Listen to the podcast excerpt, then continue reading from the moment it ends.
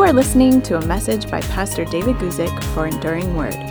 For more information about our ministry, please visit enduringword.com.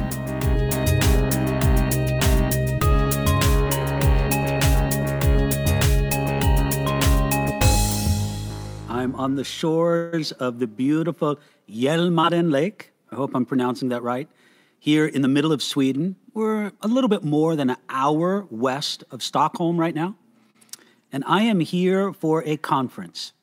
It is a really wonderful conference that we've had year after year after year for more than 20 years. We've been getting together with some people with the Church Association, uh, Calvary Chapel, that I've been associated with for more than 40 years now. And we come together here, uh, the Calvary Chapel folks in Scandinavia, and we have such a wonderful time of coming together for fellowship, for the word, for prayer, for fun, for encouraging one another. And so here we are on the shores of a huge lake in Sweden, Hjälmaren Lake. And uh, it's wonderful to be here at a campground that we've been meeting here for the last several years. Although the last two years, we haven't been able to gather. Uh, so, no gathering in 2020, no gathering in 2021. We had a virtual online gathering in 2021. But man, it sure feels good to be back here with my brothers and sisters. Let me see if I can give you a little shot of the sun as it's going down here. There it is. Beautiful there off in the lake. And actually, uh, I was teaching this evening for the evening meeting at our conference. We're going through a series on the life of Joseph, and I'm just enjoying that immensely. Uh, so I taught this evening, and I'll be teaching the next two tomorrow evenings. Uh, if you're interested in tuning in, we are uh, the the, the uh, services for this conference. The main sessions are being broadcast out on the YouTube channel for Calvary Chapel Turku, uh, Finland. T U K U, no T U R K U Turku in Finnish so check that out if you'd like to take a look at our sessions from that we've already had or that we will be having in the future.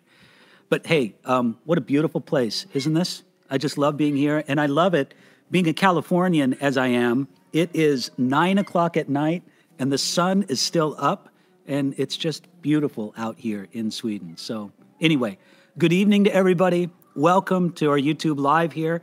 I don't really have a lead question today we're going to try to get right into your questions as you submit them. And I'm looking forward to that. But I will say this that I do hope to be joined by some guests a little bit later on. Just some of the pastors, some of my Christian friends here uh, from Scandinavia. We've got people here from Sweden, of course, because we're in Sweden, from Finland, from Norway, from Denmark, from Germany. Uh, it's wonderful to get together with these folks who Many of them I've known for many, many years. Some of them are new friends. I had a very wonderful time this afternoon uh, speaking to some people who have come here from Norway, and it's just been a wonderful time getting to know them. So, again, I want to welcome you. I'm glad you can join us. I do hope that things are going out okay. It's a little bit iffy, hoping that we have a good cell signal. I'm going to trust my moderators to let us know if everything's coming through well with the video and the audio of this. But I tell you, I'm at a very uh, wonderful place to be. I wish you could be here with me uh, because it's a great conference in a beautiful setting. Come on. There's nothing like this in California. Well, there are some places, but not many. Okay, our first question today comes from uh. I, I do hope I'm pronouncing your name correctly. Listen, one of the things I love about our Q&A is what an international audience that we have. And I don't know if you've been able to tell, uh, but man, I love what God is doing all over the world. Uh, I was born and raised in America, in California, uh, but I've got such a heart and such an affection for what God is doing all over the world. Heather Warren, thank you for letting me know that the perfect audio and video is coming through to there in California. And thank you to our mods for, for making that clear. Okay, but anyway, uh, I just want to say uh, I'm so pleased that people with names that for me are difficult to pronounce. I know the name isn't difficult for you, but for me it's difficult. I'm so pleased that you write in because it reminds me of such a wonderful international audience that we have. Okay, so from Haripsimi, I asked this question. I'm a special needs mom with a seven year old son with autism. Do you have any scripture references for health and strength for me as I got viral meningitis last month, mostly from stress? Well, um, Haripsimi, before I speak to your question, I want to pray for you because uh, I'm very touched by the work that you do, the service you do unto the Lord. And I'll speak to you in just a moment. But Haripsimi, and again, forgive me if I'm not pronouncing your name correctly, I want to pray for you first. So maybe our viewing audience, you can join in prayer with me for Haripsimi and uh, her question. Um, Father, uh, we pray for Haripsimi, the special needs mom. Lord, um, she's stressed. She feels the great pressure of the many obligations that she feels. Uh, any mom of young children feels very pressed, but Lord, she has particular reason to feel so because of the special needs status of her son. And so, Father, I pray that you'd bring her blessing and grace and your goodness. Do it in the name of Jesus, Father, and bring your power and your grace. I pray this, Lord, in Jesus' name. Amen. Okay, now let me speak to you typically about your situation there, Haripsimi. I, would immediately speak to you about what Jesus said about how somebody who gives one of his little ones a cup of cold water in his name, how that would not be forgotten. And that's what I want you to see, This is the, the strength, the encouragement I want you to have the service that you give unto your son, your special needs son, it's very easy for you to feel forgotten in that work. Because to be honest, there's probably nobody who sees the depth of the service, the, the, the pressing of the weight that you bear. It's probably something that only you are vitally aware of. Nobody knows the extent of it except the Lord. And He sees it, and just like Jesus said, that even somebody who gives a cup of cold water will not be uh, forgotten if it's done in his name. I want you to know that the sacrificial service that you take, uh, that you give to your son and to your family, God sees it. He's there to strengthen you, He's there to bless you, to encourage you. And I also want to tell you this, Haripsimi don't be afraid to take a break when you need to. I know that it's probably difficult for you to take a break, maybe to find other people to help out or to pitch in. But when you have the opportunity to take a break, please, please do not feel guilty about it. God has ordained a Sabbath and God has ordained seasons of rest for you as well. I know there's a sense that especially moms feel like their job is constant and there's never a break from it. And I understand in some sense that's true. But in your particular situation, I want to encourage you that when God opens up the door and gives you an opportunity to take a rest, don't feel bad about it at all, but take that rest and be encouraged. Even the smallest service you do unto the Lord's little ones in the name of Jesus, that is not forgotten and it will be rewarded by the Lord. So thank you for that, Ripsamy, and God bless you. Let me go on to the next question from Raylon. Raylon asks this question is Judas Iscariot predestined in hell? Um, well, first of all, Raylan, I would say with great confidence, Judas Iscariot is on his way to hell. There's no doubt about that. Um, he is not saved. He will not be saved. Uh, some people speculate that maybe Judas repented at the last moment. Uh, maybe there was some sort of you know contrition on his part, regret the Bible gives us no evidence of that. And what I especially want to let you know is that the Bible says that Judas, Jesus gave him a very curious title. Jesus called Judas the son of perdition. Uh, now, first of all, let me uh, explain to you what perdition is. Perdition is destruction, it's to be completely destroyed by something. But I also want you to know to be the son of something in Hebraic culture, in Hebraic phrasing, meant that you were completely characterized by that thing. And so for him to be the son of perdition means that he was the one absolutely appointed to destruction. And so he bears that destruction. now, was he predestined to that? Well, again, as, as much as anybody is predestined for such a thing, um, but God did not make Judas do those things. Not at all. He chose those out of his own will. And so there's no guilt, of course, or blame or responsibility on God's part for Judas's destruction. All of that rests upon Judas himself. But he does have that unique and significant title, the son of perdition. Okay, uh, before I go on to the next question, I do want to spin the camera on, show you the sun as it's setting once more. Oh, there it is. Come on. That's beautiful. You got to admit. That's just gorgeous. So I don't have it in the normal shot right behind me because it might be too distracting, but you can see the sun shining off of my face just as it's beginning to set in its glory. And um, I don't know. Uh, my friend Daniel is over here. Daniel, a pastor from Calvary Chapel in Denmark.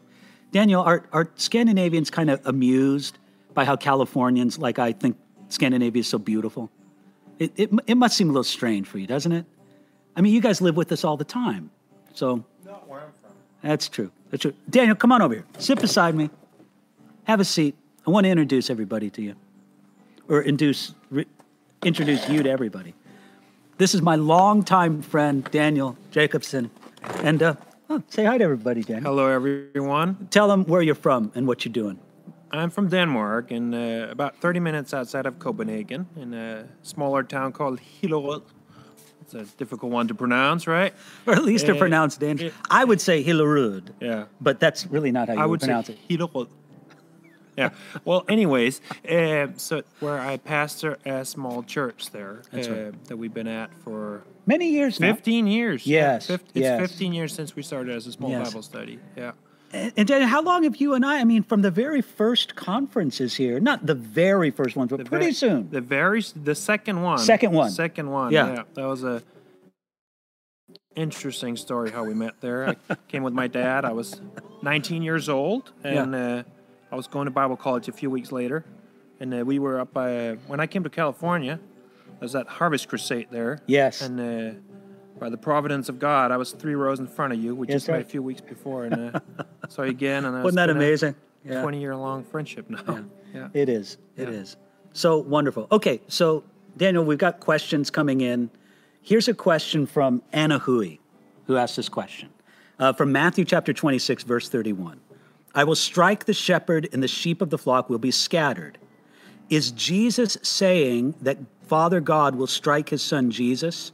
Then Jesus said to them, This night all of you will have your faith in me shaken, for it is written, I will strike the shepherd, and the sheep of the flock will be dispersed.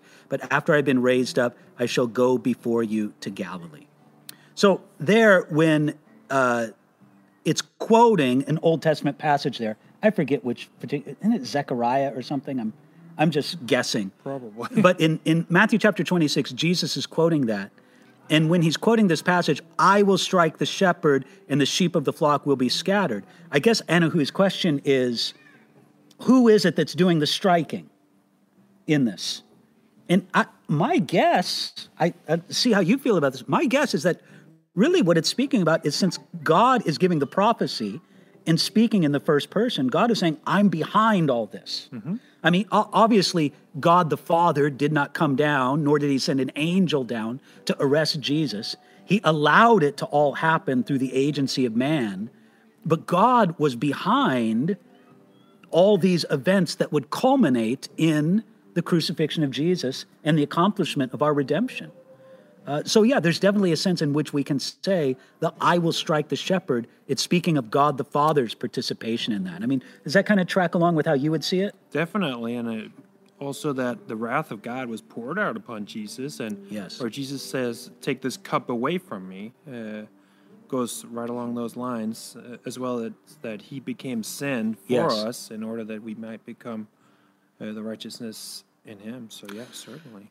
You know, you have in the whole scenario around the uh, arrest, the trials, the uh, beatings, and eventually the crucifixion of Jesus, you have this remarkable mingling of the preordained plan of God and the will of man. Um, God didn't force anybody to do anything. God didn't force Judas to betray him. God didn't force those uh, officers to arrest Jesus. Uh, you know, we could go on and on with each character throughout the whole drama. Yet God um, uh, arranged it so that these men acting in the in in their own choices, uh, the exercise of their own will, uh, actually ended up uh, fulfilling God's plan perfectly through His guidance. So, And doesn't that go uh, uh, well along with what we're teaching at this conference about the Yes. life of Joseph? Yes. It's exactly the same. I mean, the butler and the baker, as you were just teaching tonight. we just talked about Yeah, that, didn't we? We did, and uh, I sure like teaching on that passage. and they were there. Yes. that was how God uh, God wanted it to be. Yeah, Yeah, the, the butler and the baker in Genesis chapter 40 there, it would be easy for them to see that it was just the or- workings of Pharaoh's court that brought them there, but it wasn't. It was ultimately the plan of God. exactly. Yeah. Okay, great.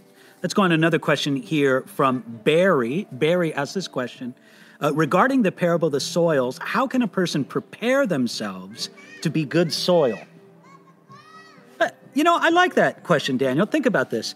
You, of course, you're, you're familiar with the parable of the soils. I'll just kind of go over it quickly for the sake of our audience. Jesus told a very important parable about uh, a man casting seed, and the seed fell on different kinds of soils. And what grew up and the health of what grew up depended on what kind of soil that it was cast on. It wasn't the seed that was different, it was the soil that was different. So this is an interesting question: is that um, is this parable given in a fatalistic sense, as if we would say, "Well, you're the stony ground. Too bad. Sorry to be you." You know, or or or or is there a sense that um, Jesus is speaking, maybe in an indirect sense, but hey, we, we can um, we can cultivate our own hearts to be more receptive to the Word of God. What do you think about that? now, of course, he doesn't say those words in the parable, no, does he? no, no. But no, you, do you think no. that's a legitimate conclusion to draw? Or, or is it just kind of Jesus saying, hey, this is how it is and there's no changing it? I definitely think that by reading the Bible, by attending church, there might be some some pre-work that's done Yeah. in your heart, and and that would always be where I would go. Um, with the foreordination and predestination, and I'm sure you get plenty of questions about that. Sure, of course. Yeah, uh, whether it goes along those lines or not, I think you should answer that one. Well, again, no, but I, I would just Yeah. say that um, whenever we have in the Bible a description of somebody's sinful condition, it is an inherent invitation to them for repentance. exactly. And so, no, I, I, I see that. And so, how can a person prepare themselves to be good soil? Well, I would say seek after God. And repent. Repent. Repent, Seek after His Word. Repent of your sins. Yeah. These are things that can cultivate uh, our hearts for the work of God. Uh, I, I, I like that. Okay, here's a question here, Daniel, uh, from a messenger. Asked this question. Uh, what are your thoughts on the teachings going around saying that born again, spirit filled Christians need demons cast out of them? They're wrong. What? Wow. do, you, do, you, do you want to be any more subtle about this? I, I, no, I don't. Eh, well, if you're a Christian, you have the Holy Spirit living within you. That's right. Romans 9, uh, 8, chapter 8, verse 9. You have the Holy Spirit living within you. Matter of fact, the Bible says that if you don't have the Spirit Exactly. of God, That's you what don't it says in that, in that verse. Yeah, that's that, right. That very word. I mean, that's that's pretty clear yeah, right there. That's very clear. And what fellowship does darkness have with light? Yeah. Is Second Corinthians 5. So, no, I do not believe that a born again or a Christian can be uh, demon possessed at the same time. I do believe, though, and I'm sure you agree with this, that we can be influenced by demons and that they can hassle us and harass us. And so maybe what we're talking about here is a distinction between be, being demon harassed Mm-hmm. and demon controlled. exactly. So a believer can't be demon controlled, um, but they can be harassed. Exactly. I, I- I, I like this is that an, another way to explain it is James says, submit yourself to God, resist the devil, and he'll flee from you. Okay, that's what James says. Well, I, I just think that's a promise for the believer. Okay, that's what James says. Well, I, I just think that's a promise for the believer. If we submit ourselves to God and resist the devil, he will flee from us. I don't know if you could say that to a demon possessed person. I don't know if you could just go up to the Gadarene demoniac and say, hey, resist the devil, Yeah. and he'll flee from you. There, there seems to be a different dynamic to that particular situation. Uh, However, I, I think that there can be definitely a, an aspect of spiritual warfare where if I'm feeling very troubled or attacked, I might say, Daniel, would you please pray with me and help me to resist the devil? Exactly. Let's let's do it together. You know what I mean? And and I mean, we should be Yes. serious about this. It's serious. Yes. The devil's real, and Yes. and definitely think that he's trying to attack us and he want to get rid of us. And if he cuts our internet connection, now we know why. That's right. I've heard the signals coming through great. That's Okay, that's good. That's okay, good. Yes, yes. That's good. Yeah. Yeah. You know, uh, here I am doing this from my phone here on a lake, shores of a lake in Sweden, and we get a great connection. And I'm there in my office back in California, and we have repeated problems and buffering. so, anyway, I should just do it from here all the Yeah, time. Yeah, you should. That's That'd be right. nice. Okay, great. The good background. Good. It is a great background. Okay, next question comes from Junebug, who asks, "What are your thoughts on one of the psalmists expressing his hatred towards those who hate or rebel against God?" Okay, you, you know those psalms, right? Precatory. I hate them with the perfect hatred. Wait, you just used a word there. Come on, say it nice and loud for everybody. Imprecatory. Imprecatory psalms. I don't even know what it means. You know, it's I don't know if I can word. tell you exactly what imprecatory means, but it means like bad. Yeah. it means like nasty, challenging, calling down curses, Oh, yeah. psalms. Um, well, look, you, you want to know, um, f- hey, first of all, if it's in the Word of God, it's in the Word of God. Exactly. So Yeah. if he's expressing hatred towards those who hate or rebel against, if he's calling down curses upon them, I, I should have this memorized, but I don't the chapter and verse. But one of the ones that amuses me almost the most is the one where he says, I feel bad for saying this amuses me, where he says, Lord, break their teeth in their mouth. That's rough stuff. Yeah, it is. I, It I wouldn't really want to have my teeth broken It in my really mouth. It really is rough stuff. Okay, but look, I, I think one of the key things to do is not only does it express God's holiness and God's hatred of sin, which is a legitimate thing to discuss, but please notice what the psalmist is doing. He's taking this heart, this feeling, and this, this hatred of sin, and he's leaving it before God.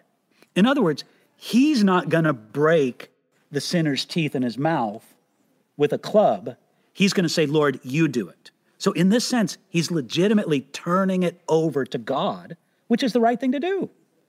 If, if you feel violent towards somebody, don't commit violence against them. I'm not talking about self defense or something. I'm talking about No, no. in anger. If in anger you feel violent towards somebody, uh, uh, take it before the Lord in prayer.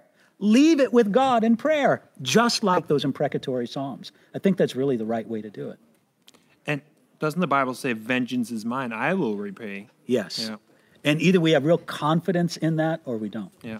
Yeah, that's right.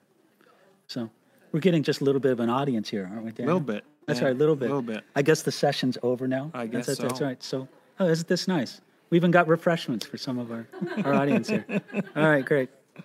Uh, you know, worship was still going on when I started this. I wonder if our listeners could hear it. That- They might have been able to hear in the background. I don't know about the nature of this microphone. Okay, new question? Sure. Feeling good about this? Sure. Okay, uh, Rock asked this question Should a person struggling with a habitual sin be serving or leading in church? You mind if I give my perspective on that and see if you Go add to ahead. it? Go ahead. Okay, Rock, that's a great question. But really, there's a lot bound up in what you talk about struggling with. Um, every person who wants to walk after God is going to struggle with sin. Um, I'm oftentimes more concerned uh, if a person really continues the struggle and doesn't surrender to sin. I'm almost, I saw on the screen Niels just contributed a question. Niels Okay. Really? Yeah, You did. it's not on there, but it came up on that screen. Okay, I wonder One of our attenders at the conference here, he could have just walked up and Yeah. given us the question, but no, Oh. he submitted it. Okay, that's fine, that's fine. but no, Rock, what I want to get to is just this simple idea that, um, but there comes a place where a person may be so under the power of a particular sin that really they should step away from some kind of service or ministry until that that can be resolved and put on a different footing. But when you just use the phrase struggle with a habitual sin i, I would kind of want to know the nature of the struggle. So I, I would take a very pastoral approach to this. And i don't know if there's any one easy or hard and fast line that we can draw but there is a point that is sometimes hard to define where basically you have to say no um, sin is getting the better of you in this let's draw back and give attention to what god wants to do in your life. And um, maybe maybe leave ministry to the side for for a time. Um, I, I think that's often the best approach. There, there's no one size fits all but this is a very pastoral approach that i think needs to be taken with this. You got any thoughts on that daniel? Well, you got to ask yourself the question: if you're living in sin, are you really a Christian? Um, that's that's the first question that you got to ask. Well, and, that, that really gets back to the question of habitual there. That- habitual. that- that's- exactly. yeah. That's that's what caught Yeah. me. And um, and of course, if if you are, and then why do you keep singing, sinning? with, Yeah.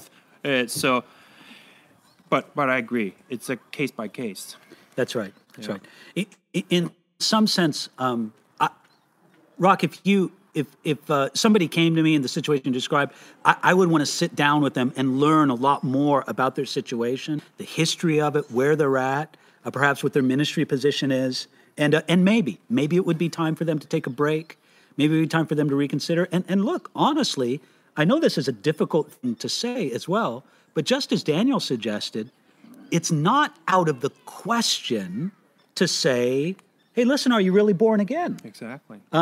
We, we can't ignore such things. I, I know they're unpleasant to talk about, and there's almost like this unwritten rule among Christians that we're never supposed to ever question the salvation of, of another believer. And of course, we want to be very careful with that. But, but, um, there is something that if a person can habitually, Daniel, this is the formulation I've used sometimes. Let me run this by you and see what you think.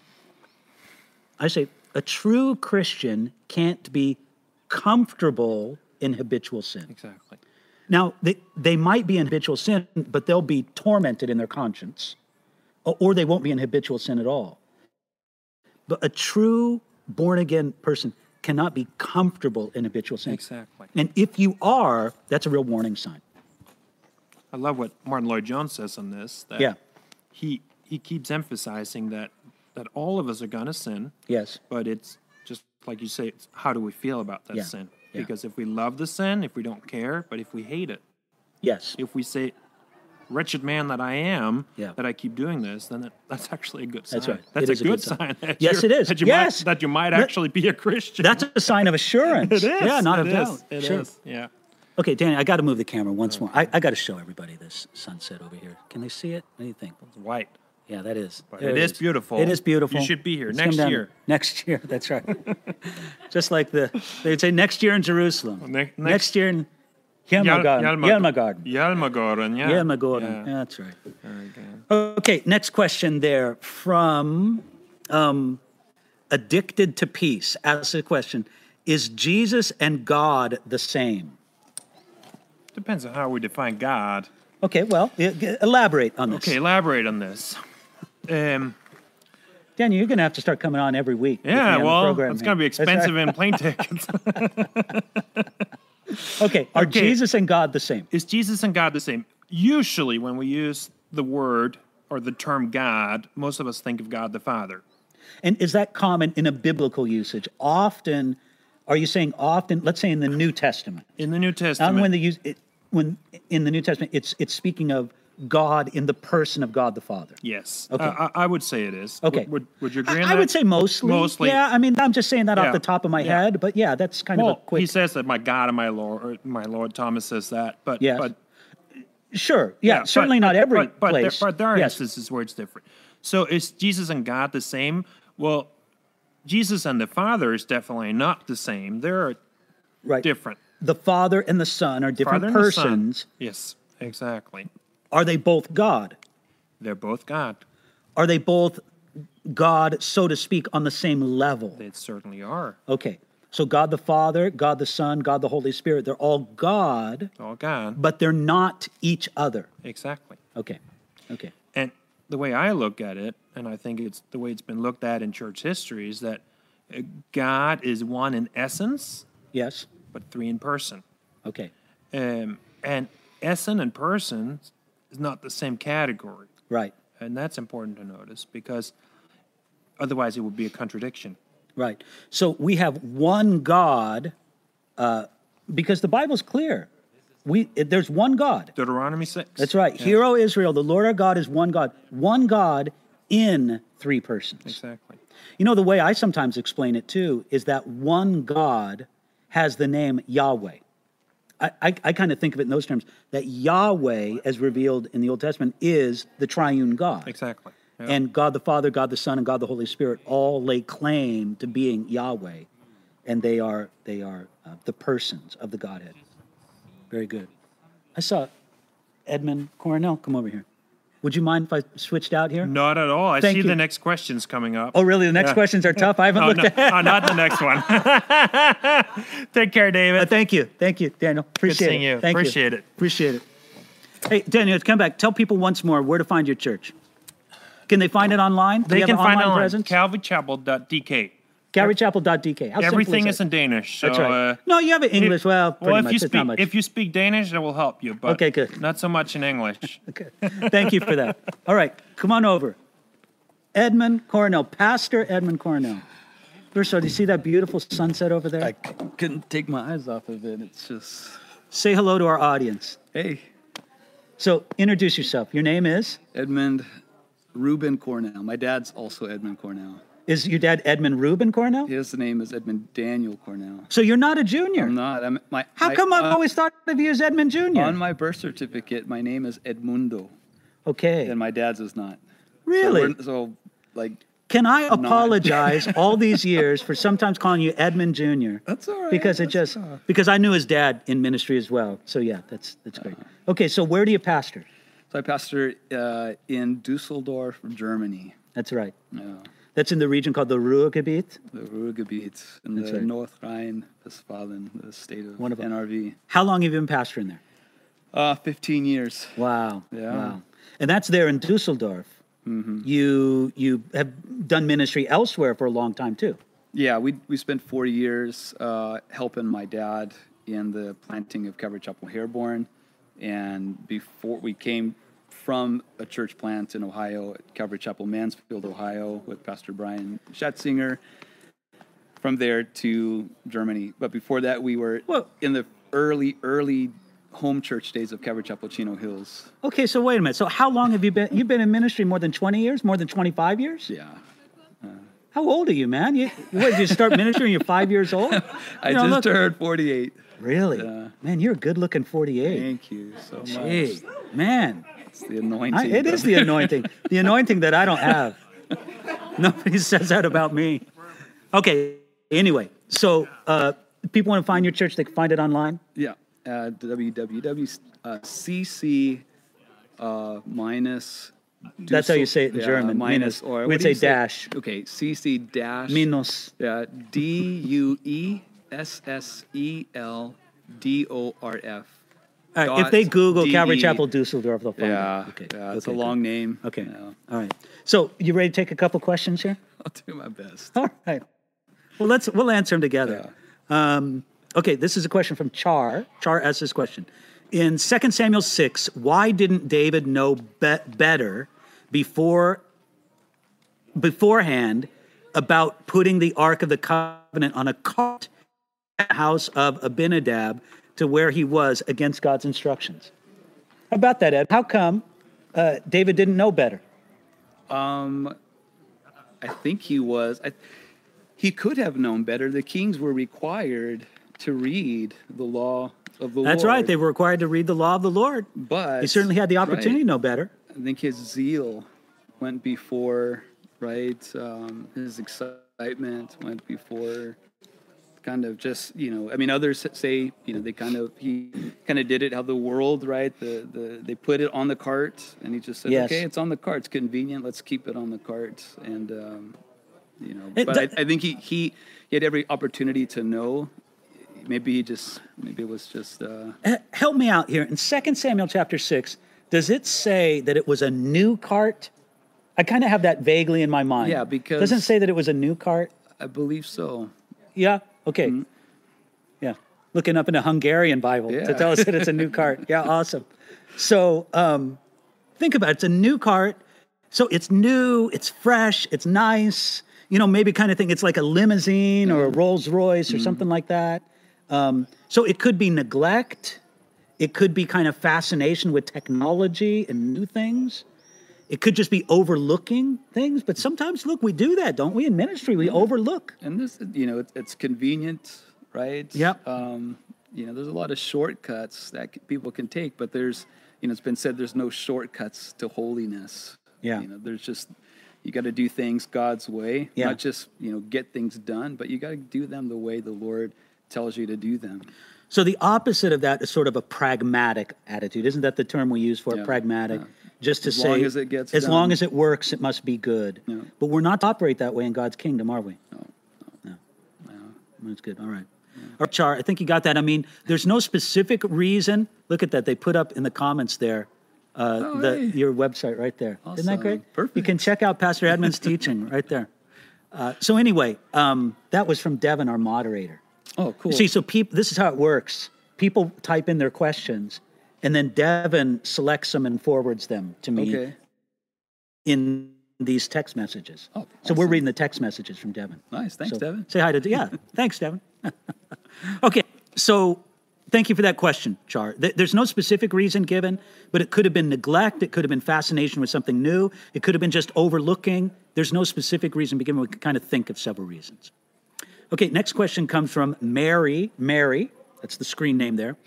The burning coals mentioned in Romans 12 20. Remember that passage? yes I'll read it to you. yeah Uh, Therefore, if your enemy is hungry, feed him. If he's thirsty, give him a drink. For in doing so, you will heap coals of fire on his head. Here's Mary Mary's question Those coals of fire, is that a good thing or a bad thing? If you're heaping coals of fire on your, uh, does it say your neighbor's head? Your enemy's enemy, head. yeah. Your enemy's head. Uh, are you helping them or hurting them in the way Paul's thinking of that there in Romans? Yeah. Come on, what do you think? Yeah. Obviously, in the in the in the teachings of Jesus, in the Spirit of Christ, there there there's just no way that it can be. You know, we're we're gonna take coals of fire and and you know hurt our enemies because he follows it up with talking about do not returning evil for evil, right? And so we have to interpret it with the rest of the the text and understand, right? That's. Uh, Okay, so you're saying, hey, that's a good thing that he's speaking about there, those uh, coals of fire, right? I think so. Okay, you know what I'm looking for here? I'm a little embarrassed that I don't have it right at hand. I'm looking for my commentary. Um, you know, I have an app, Enduring, Word. How come I can't find the uh, the app for my commentary right here? Um, It's there. It is right there. I, I just was missing it there. Let Let's go to my commentary on talk while I'm looking up my commentary here on Romans. Uh, you see how nice? Have you seen my commentary update? I, you know what? It's interesting. It is fantastic. It's not I'm updating so, on my phone for some reason. Well, that's a Oh, big problem with I your know, phone. I, I got to say. I- Look, I'm just increasing the font size right there. It's so good. Let me see what I say this about uh, verse 20 here in my commentary. Um, is the heaping of coals of fire on the head something good in the eyes of our enemy, or is it something bad? Hmm. Here's what I say it most likely refers to a burning conviction that our kindness places on our enemy, or something people think it refers to the practice of lending coals from a fire to help a neighbor start their own an appreciated act of kindness. Yeah, for- so you'd be yeah. more along that line. I, I think so. Yeah. Yeah. I mean, I can see it, and I think sometimes scripture, right? There's certain things that that the scripture tells us because it's it's so you know it's inspired by the Spirit that it can you know can be both. It can be both. that it- yes. it, it, brings. It's not an either or. Yeah, yes. Yeah. And so- it can really have both connotations I, at the same I time. I think I've I've seen that you know happen. Um, you know where where returning kindness for that for, for an evil deed or a, bad, a word said against you can really bring conviction and bring uh, you know that that kind of burning like a conscience like ah, you know and so have you ever actually put a burning coal on somebody's head? and uh, no No. Okay. No. Okay. I just want to make sure of that. Okay. Good. All right. Great. Okay. Here's a, here's another question from It's All About Nature TV. Regarding the 144 people who are chosen by God mentioned in the Bible during the tribulation after the rapture, who are they? Okay. Well, first of all, was it 144 people? no it's 144,000 Thousand people. Okay, that's right. and you know the scriptures Mention what is uh, it in Revelation? Isn't it seven, Seven and 14, isn't yeah. it? Yeah, Yeah. I think so. So who who are they? Well, I mean, the Bible, you know, tells us pretty clearly if we take it, you know, literally. Um, it says that they're uh, they're people that are taken out of the, the various tribes of Israel, and uh, he tells us that you know we're to they're to seal. Uh, you know what does it say? Uh, verse four. Twelve thousand from Judah, Reuben, Gad. I mean, it goes down Yeah. the line. Yeah, and I heard the number of those who were sealed, 144,000 of all the tribes of the children of Israel. Now, let me ask you th- there's some people who say, well, it's not really talking about tribes of the children of Israel. Yeah. Wh- wh- what would you say? I, I mean, uh, when the scripture says that it's the tribes of the children of Israel, I'm going to take it. Uh, if if if there's reason to believe, you know, that that it's not. If it says they were like the tribe, the children of the tribe it doesn't say like, does it? no, it just it's it's pretty plain. And so when you're reading scripture, you you take the plain uh, meaning uh, for what it is, unless you have reason that the scripture gives you to to take it otherwise. Okay, so it's even given specific tribal designations there. Yeah. I, I've always thought it interesting that these people may not even know what tribal designation they are. Hmm. I think most Jewish people today on the earth wouldn't know. There's a few probably, especially of priestly tribes. Yeah. But most Jewish people wouldn't know, but that's okay. God knows. Yeah. it means, you know, it means that thi- this is known to God, Mm-hmm. not necessarily to man. Uh, I even have a section on there. Who are these 144,000? It's- You could go to my commentary on Revelation chapter 7, where I deal very specifically with that question. Yeah, been a, so much confusion. So many people have claimed to be, you know, that group of people. Didn't the Jehovah's Witnesses claim, uh, okay, in the early days of the Watchtower Bible and Tract Society, the Jehovah's Witnesses said that their followers were the 144,000. But then something happened. Yeah. Over the years, there were more were- than 144,000 Jehovah's Witnesses. So what do you do with that then? Yeah. Well, then they changed it to where 144,000 were a special class of believers who go to heaven. Yeah. And everybody else just has the promise of the millennial earth. Meant, yeah. Yeah. Exactly. So good. Okay. Anything else about that? Or are you good with that question? No, I- yeah. I Okay. Think, I mean, I think it's pretty straightforward. Right. Do you like doing this? Is this pleasant to you? yeah, it's. I mean, it is. It is. Yeah. It's a I little do it bit, every uh, week. I know. So you're, you know, Yeah. you you've seen the the, the tough ones come. Well, I don't through, know. Yeah. You know. Sure. Okay. Joanne asked this question. Ready for this one? My daughter has become an intuitive guide using angel tarot cards and says she has a spirit guide. She said she's still a Christian. Is this even possible? Oh. What what she's doing is is very unchristian. Yes. I wouldn't want I wouldn't you know want to say you know is she a Christian or not, but what she's doing is very unbiblical and uh, if she is a Christian, she's in a Christian in serious error yes, and and perhaps deadly error, Yes. spiritually speaking. So it, it- it's very important that she these things. Now, jo- Joanne, look, I mean, this is your daughter. I, I assume she's an adult.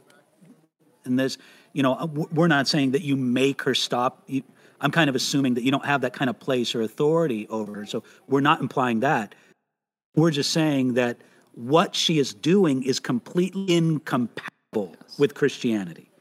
And um, if, if this is just a brief season of error in her life, then perhaps it's not a judgment upon her Christianity, but it, it's a very serious error that she's in. And, and I recommend, Joanne, that you pray for her, and maybe our audience pray for her as well. So, Yeah, and I think you know, she you have, would have to ask her what's her definition of of Christian. yes. Right? Is that somebody who believes that Jesus is God, and if so, that He's Lord, and that His words are to be obeyed? Um, because that'll solve a lot of these, uh, you know, these things that she's doing. You know, it's important for us to understand that Jesus isn't just one God added to other spiritual beliefs that we have. He, he commands an exclusive lordship over our life. Absolutely. And so we're not just supposed to add Jesus to other things. and you know these things like uh, you know an, you know uh, summoning angels and tarot cards um, and spirit guides. They are um, you know they're ways that people try to access information. Yes. um, and information is um, you know is power. Um, and so uh, you know th- we have the word of god that's been given to us and we have the revelation of god in his son jesus christ. And so um, you know there's no greater revelation there's no better way to know god and know the will of god than god the word and the word Yes. of god Absolutely. I see your wife right over there. Would she like to come over and say hi? Do you I think she would. Yeah, would she? I think she would. Yes, She's kind of shaking her head. No, I don't know if she believes it or not.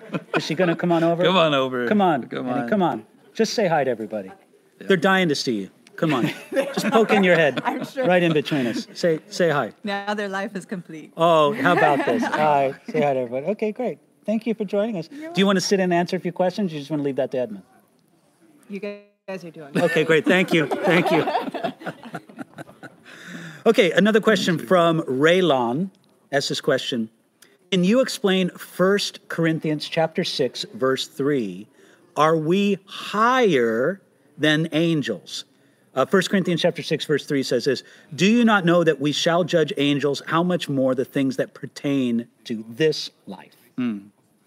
Yeah, I mean, one of the things that the Psalms tell us, right, and, and Hebrews tells us concerning Jesus Yeah. is that, you know, he's made man a little lower than the angels. Oh, okay, so you would regard that as present tense. Present, right yeah. now, the scriptures talk about us being a little lower than the angels. But then Hebrews, he goes on to say, but we see Jesus crowned with glory Yes. and power. So Jesus, right, he's he's where we're headed. You know, we're never going to be God. We're never going to be equal to him, but we are going to rule and reign with him in So in our resurrection, in what we sometimes call our glorified bodies, Yes. I'll say this: when our salvation is complete, Yeah.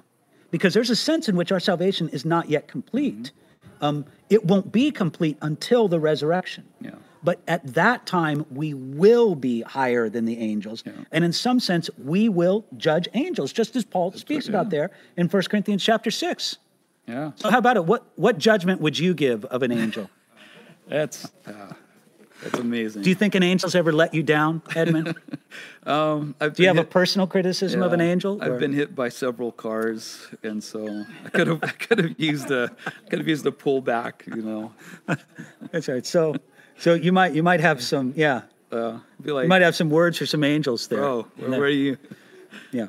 Uh, Okay, so it is a little unclear exactly what our judgment of angels entails. I- would say the most commonly given answer is that it means that we will judge fallen angels, disobedient angels. We won't be doing what Edmund and I are joking about here, obviously, you know, wagging our finger in the face of a guardian angel saying, Hey, I stubbed my toe that time. How come you didn't stop me? But but most likely it's referring to the judgment of fallen angels. And in some way that we can't exactly figure out, we're going to participate in that. And, and Paul uses that in 1 Corinthians chapter 6 to sort of shame the, the Corinthian Christians for not being able to resolve things amongst themselves. Right? Yeah. They had the Word of God. Yeah. They had the Spirit of God. Yeah. Right. They had elders or people that were appointed to serve and and and you know do that, and it seemed like nobody took advantage of either of those things or right. any of those That's right. Hey, okay, you know what, Edmund, before we go on to the next question, I, I just want to say, tell people where we're at. I mean, we're almost through the program here, and it was only at the very beginning that I told people where we're at. Yeah, we're in Sweden at this Beautiful Swedish lake behind us. yeah, huh? an amazing conference center. Uh, here it's my first time, and Yeah. I, I just look forward to the evenings because the sunset uh, after the fellowship, after being in the Word and the worship, it's Yeah. just you know, it's just really, as Chuck Smith would say, glorious. Well, it's fantastic. And I'm really glad you and your family have been able to come out for this. Yeah. Not all your family, a couple of your kids couldn't make it, Yeah. but they're all grown up and doing their own thing. yeah, yeah. So, um, yes, we're here at a conference center in the middle of Sweden, a little bit more than an hour uh, west of Stockholm. And uh, wow, this is an annual conference that my wife Inga-Lill and I, we come out to most every year. Uh, but we haven't made it every single time, but we have been coming to this conference mostly on, a few times off, uh, over the last 20 years or so. So, Yeah, Anyway, what a blessing. Hasn't always been here at this conference center. We've had it at a few different places. Which which place is preferred? I, I think this is probably the best place. Don't you think? Yeah, yeah. I'm talking to some of the old timers here. and uh, yeah, we, we, we'd say this is the best, uh, I don't know, the best facilities and everything for us. It's very nice. Best sunset. Oh. Best food, too, right? Yeah, that other place, we had a hard time getting meat. We had some Swedish meatballs that were so good today. Oh, really? Yeah, okay. Uh, the other place we did was at a Seventh day Adventist center. And we really had to twist their arms to get us some meat. And, uh, you know, and it wasn't that great even when they did. But they're nice people and all. I don't know that. yeah. But, you know, I mean, we kind of, we feel the liberty in that area. That's right. That's right. All right, a couple more questions up here that I can see. One from Exalt Youth asks, any advice you can give for teaching the Song of Solomon to singles, young people, etc.? Well, Edmund, what's your advice on that? I'm not old enough. I, Hey, never- Daniel, do you got any advice on this one? Uh, no, don't do it, he says. just put on Chuck's tape, like just or CD. hey, listen, okay, let me get a little serious here. Uh, I have an audio and video, and of course, a commentary through the Song of Solomon, and I, I think it's pretty good. I felt very rewarded going through and really taking a look at how it's a, you know, it, it's an amazing description of the beauty of marital love, love in marriage, including the sexual aspects of that, but certainly not restricted to that. And also, it does, in many ways, point towards the beautiful relationship between Jesus and his people. I don't think that that's the primary purpose of it, but it is an important secondary purpose of the Song of Solomon. I, I would really recommend don't don't be afraid to go. Uh, I'm pretty sure it's up on our YouTube channel. Um, certainly at our website. Pardon me. Our daughter has watched it. Okay, Eh, on the YouTube channel or website? Do you know? I think on the website. Okay, I know you can get it from the website, which is enduringword.com. I think it's probably on the YouTube channel as well, but I can't say for certain. But the written commentary as well. Um, I, I mean, I think that the way that I taught it would be appropriate for singles as well as marrieds. That was kind of my impression of it. But um, yeah, I, I think that the biblical truth of it is um, transcends whether or not a person is married or not. And so it would be important for everybody as a part of the Word of God. But didn't Yeah. the Jewish rabbis say something like, if you shouldn't study the Song of Solomon unless you're married or like you're 60 Yeah, years old, yeah. something like So that? uh, yeah, Okay. it was yeah, right. something on thirty or All right. something. Anything more you want to say about that one? No, I, I think it's yeah, that's a great question, and I think uh, especially in the U.S., you know, there's there's so much uh, the pendulum swings, you know, one way, you know, to uh, you know, just sex is is is you know taboo, don't talk about Yeah. it, you know, and then the other side is that you know it's like every sermon is about sex, and it's like okay, you know. Yes. And uh, but um, yeah, I think it's that's a great uh, thing to take your kids through, you know, and to, to take advantage Good. of good, Good. commentary. Yeah. I hope it didn't affect your daughter in any bad way. I thought I'm- it was good teaching for her. I hope so. Yeah, yeah. Okay, good. All right. Donna asks a question uh, Will there be varying positions in heaven based on our faithfulness and obedience here on earth? Hmm. I, I know for sure, at least from the scriptures, that in the millennial kingdom, Ah, yeah, that's what I was going to say. I was hoping you'd say that. that there's, uh, you know, we from the parables of Jesus, uh, you know, he talks about it. Um, you know, I think that, you know, Paul, uh, you know, talks about it as well. Um, and so, you know, the things that we do in this life, the the, the faithfulness that we in which we serve the Lord with, you know, our time, our talents, our treasures, right? Those are going to have an effect on what positions and what uh, place we have in the millennial kingdom. Um, in heaven, um, you know, all, all I can think of is Daniel 12, right, where it says uh, concerning those who lead many to righteousness will shine like the stars in Yes. heaven. Well, and, and I will say this the Bible does speak about service in heaven. It says this in Revelation. I couldn't tell you whether it's Revelation chapter 21 or 22, but in those chapters that describe heaven, it does say this and his servants shall serve him. So, in some way, there's going to be service to do in heaven. But I, I agree completely with Pastor Edmund here that we're not given a specific the, the specific thing of being given different duties or levels of responsibility comes from application to the millennial earth, not to heaven. Yeah, I mean, I've seen th- there's a there's a, a cult I think in Korea that takes uh, dangerous you know interpretation of this, and they've created a whole system where you can go to what they call I think it's like a reader, and depending on how faithful you've been to church and how much you've given, how if you've kept their rules, they can lay their hands on you and tell you which position you're going to have Really? in heaven. I've never heard of this. And they talk about you know these different stages of heaven because Paul saw these you know the third Right, heaven, right. And they you know and so they kind of you know people are giving, serving, you know, uh, because and then they can find out how far they're up in the Right. chain, and it's you know it's kind of you know they've, right. they've taken Now, you, advantage you, of that. you know what the deal is with the third heaven, right? Yeah. That when, when Paul writes about the third heaven, he's not talking about there's three different heavens or three levels of heavens. He, he's speaking in the in the ancient conception, both in the Hebrew scriptures and the Greek scriptures. Heaven could also be the word for sky, hmm. which, by the way, that's the same way in German, right? Yeah, It- it- uh. eh, eh, eh, it- it's the same word for heaven and sky. So that same way in Finnish, the same way in Finnish as well. Hungarian? No, not in Hungarian. Okay, well, Hungarians got their own thing going on with language, but um, so the the blue sky is the first heaven, hmm. the night sky is the second heaven, and the third heaven is where the heaven where God dwells. Okay. So when he says, "I was caught up to the third heaven," he doesn't mean like the third level. Yeah. He just like, no, the heaven where God lives. Yeah, Not the blue sky, not the night sky, but the heaven where God lives. yeah. yeah.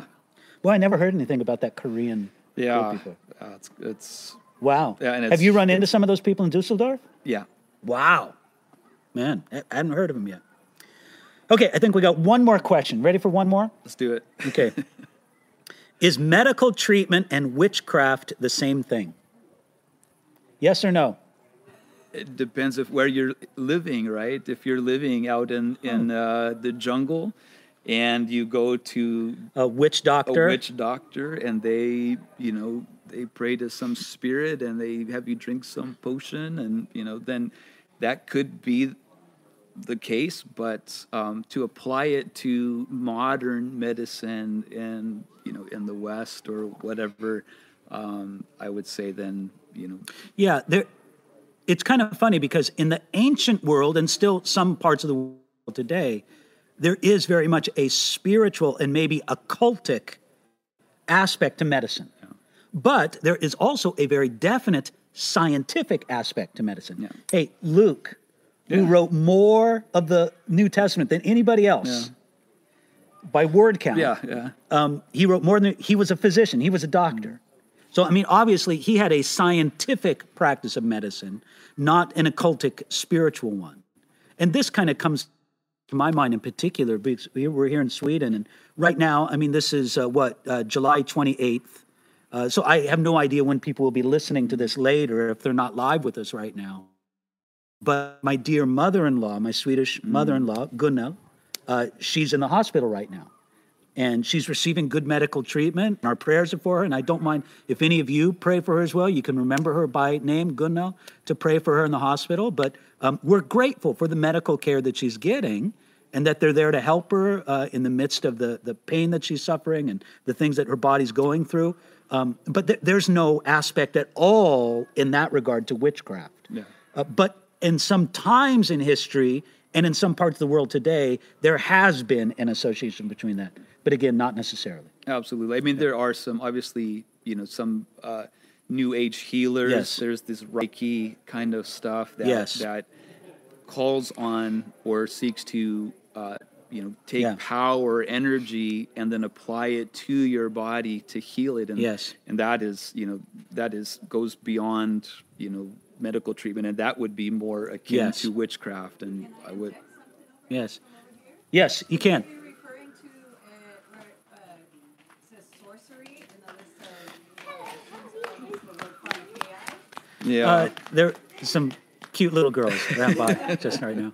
Uh, the the question here from the side is, or the comment is, perhaps they're referring to the the association between sorcery and pharmakeia in the New Testament.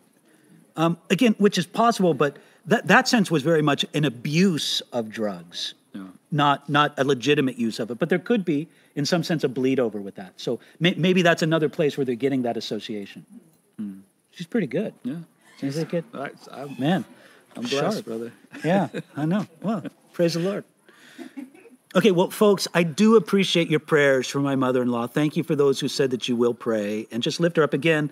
I know that I'm doing this on a certain day and it's relevant for everybody who's listening to this live. I, I don't know if it'll be relevant, relevant if you're listening to it later, uh, you know, when she'll be done with this and all, but I, I do appreciate your prayers. And look, that's it. We've had our last question, Edmund. What a beautiful day here, isn't it? Absolutely. So, what are we going to do next? We're going to go get some fika. Yes. Fika is a word describing a Swedish custom of coffee and a little bit of cookies and maybe a little bit of cake, snacks kind of. It's I a nice theme, name. The theme is popcorn. Yeah, popcorn. I saw that there. So we're going to enjoy some of that. And we just want to say thank you today for joining us. Thank you for all your wonderful questions. If you want some free Bible resources, go to the website enduringword.com. Thank you for your prayers. Something special for the program next Thursday. I won't tell you what it is. All I can say is you can come with your most difficult questions next Thursday. Uh, but there will be something special for our program next Thursday. So that's it. You want to say bye to everybody? Awesome. Okay, great. God All right, bless you. Thank you. Blessings to everybody. Bye bye.